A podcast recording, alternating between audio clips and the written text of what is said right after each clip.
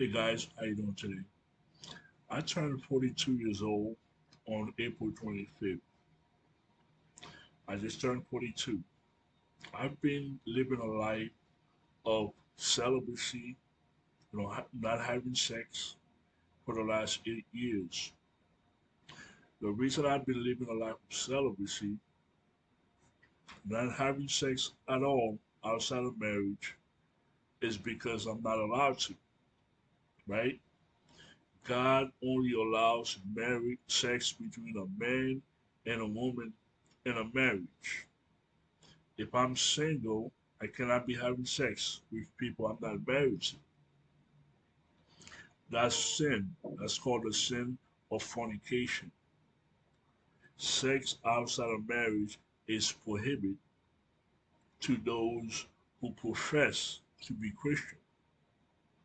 We cannot profess to be Christian and we're having sex with people that we're not married to. Sex is designed for the confinement, is a covenant between a man and a woman in a marriage. So by the power of the Holy Ghost, I was able to stay um, celibate for this long. And I thank the Lord a lot for that because I've been celibate for so long, I'm able I'm able to draw closer to the Lord. If I was having sex with people I'm not married to, looking at pornography, I want to be close to God. The Lord revealed a lot of uh, things to me. If you look at my videos on my channel, I put a lot of prophetic uh, vision and prophetic dreams. God is not going to give you prophetic dreams and vision if you're living in sin any sex outside of marriage does not come from the Lord. It comes from the uh, Satan. Homosexuality, uh, fornication, masturbation, all those sins comes from Satan. Pornography.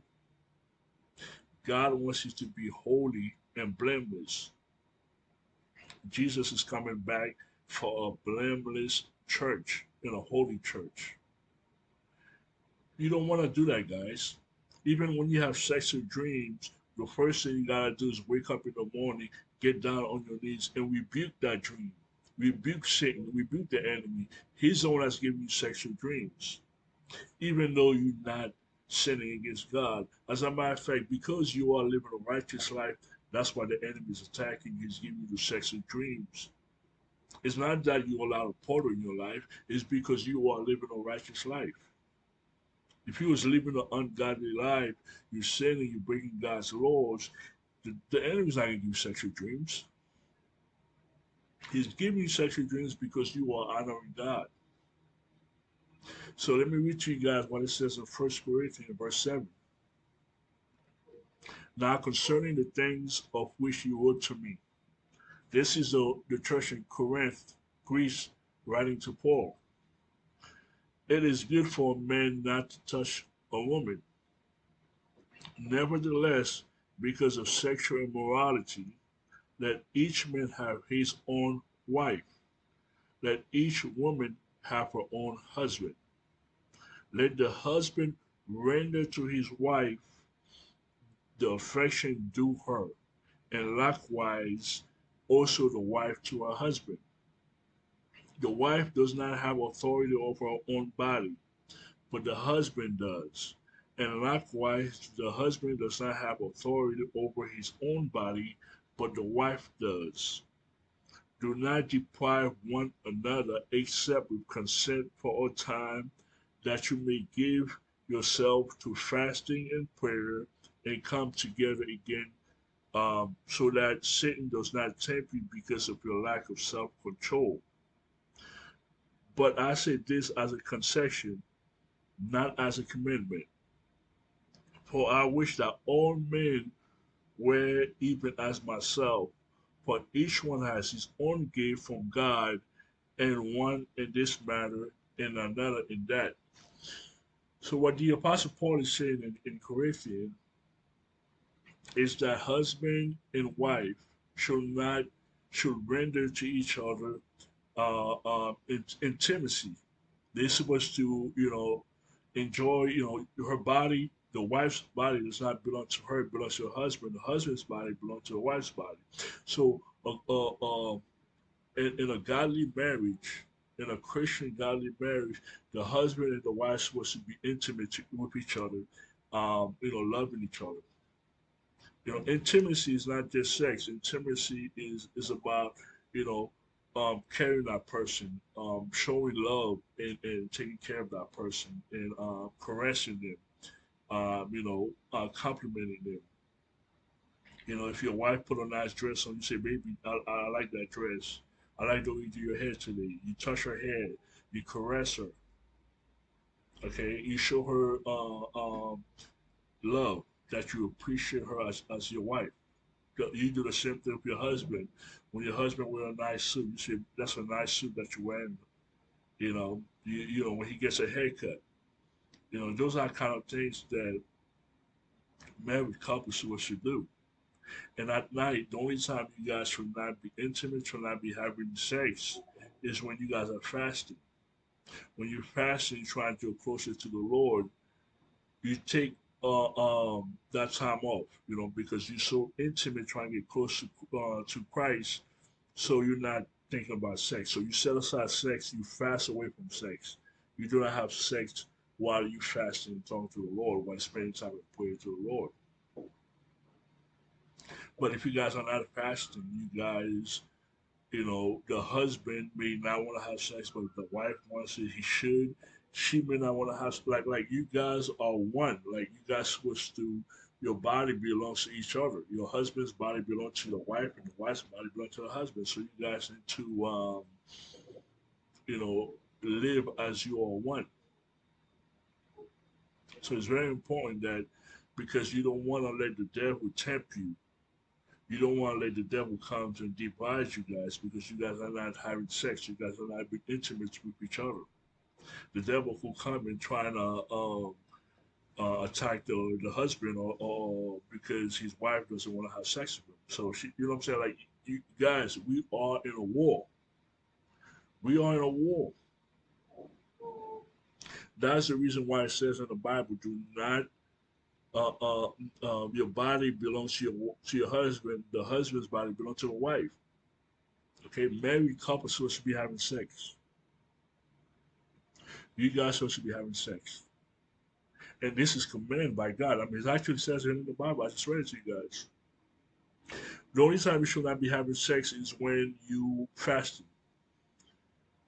You know what I'm saying? Like, you, you guys need to, if you are in a relationship and you feel like your sex life is not, um, is not vibrant, and, and you know, you guys are not really, it's not exciting you get down on your knees and you pray to the Lord about that. You don't go look outside your marriage. You don't go look uh, at somebody else at work. You know, somebody else you you know, some somebody you find more attractive than your husband, or somebody you find more attractive than your spouse, than your wife. You don't do that. You don't go outside your marriage. That's part of the devil's plan to destroy your marriage. If your sex life is not exciting, is boring, you get down on your knees and you tell the creator of sex, God, to excite your sex life. Do not go look outside of your marriage. That's the that's the worst thing you know you you, you, you can do. You know, God is here to to make you guys, especially married couple. God is here to to bless your marriage, to make your marriage exciting, sexually too. Okay. This is only for married people. If your sex life is not exciting, you ask the creator of sex, God, to make it exciting. Okay? Because he don't want you to be, to go look outside your marriage. You are married for life. He don't want you to leave your spouse and go look for some somebody on the internet or somebody on some dating website. Don't go look outside your marriage for excitement. You look for if you need your marriage to be uh, fired up, you go to the Creator. He's the only one that could make your marriage exciting. I see married people, Christians, you could see the love there. You could see the presence of the Lord in that marriage. And some of them have been married for like 20, 25 years. But you see the presence of the Holy Spirit in that marriage. Because they go to Christ when they have problem in their marriage. They don't go look outside. Okay? For whatever reason, if your spouse is not, you know, you know, when you guys were just married the first few years and then after you guys have children, and the sex is not exciting anymore. Like you guys are not really intimate the way you used to be intimate. I mean, there are steps, practical steps you guys can take. The number one step you need to do is to get down on your knees, and, and, and, and you don't have to push your spouse when it comes to something like that. Every night before you guys go to bed, you guys you guys need to pray together. The, the, the family that prays together stays together. But if you guys have something personal, if it's like a, you know, um, something that deals with sex where you feel like your spouse is not, you know, things are not exciting anymore, your sex life is not as exciting anymore, you pray uh, alone. You don't have to pray with your spouse. You can pray by yourself and, and, and, and talk to the Lord about that. He's your father, okay? God is your father. Stop treating him like like he's a stranger, like like he doesn't know what's going on in your personal life. He's your father. Okay? Stop treating him like a judge and a, as a God. Yes, he's God. Yes, he's a judge. But but if you are a true believer, he's your father.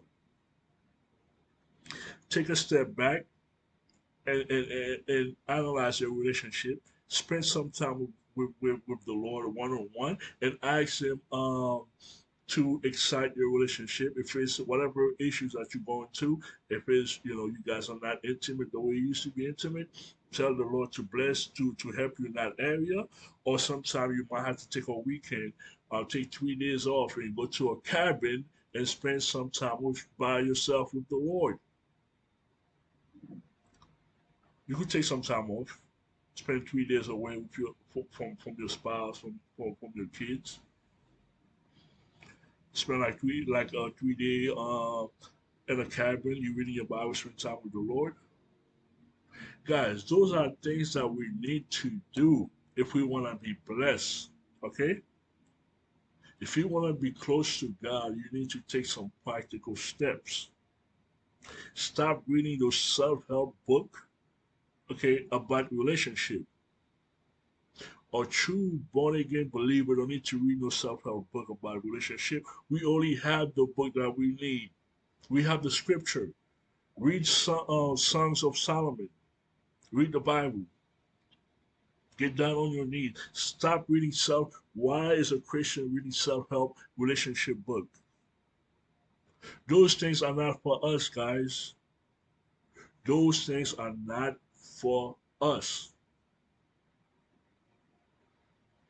We don't need no self-help book. We only have the book, the only book we need, which is the Holy Scripture.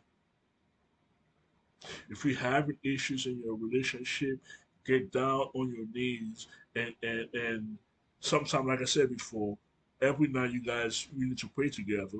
But sometimes if you don't want to pray with your spouse, there's a special prayer that you want to have with you have a, a special request from the Lord. You want to spend some time with him. That's fine. There are some prayers you don't have to pray with your spouse. There are certain times you need to isolate yourself from your spouse. For example, like I said before, you go to your cabin, you go to a cabin, you spend three days in the cabin by yourself with the Lord. There are times in the scripture that Jesus will uh, uh, step away from the, uh, like he'll go away and, and, and, and go in prayer. You know, he'll find an isolated place to be by himself and prayer. You don't have to be around people all the time. Sometimes we need time for yourself. May the Lord bless you. May the Lord bless your marriage.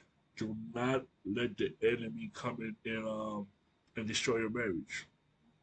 All right. Thank you guys. Amen.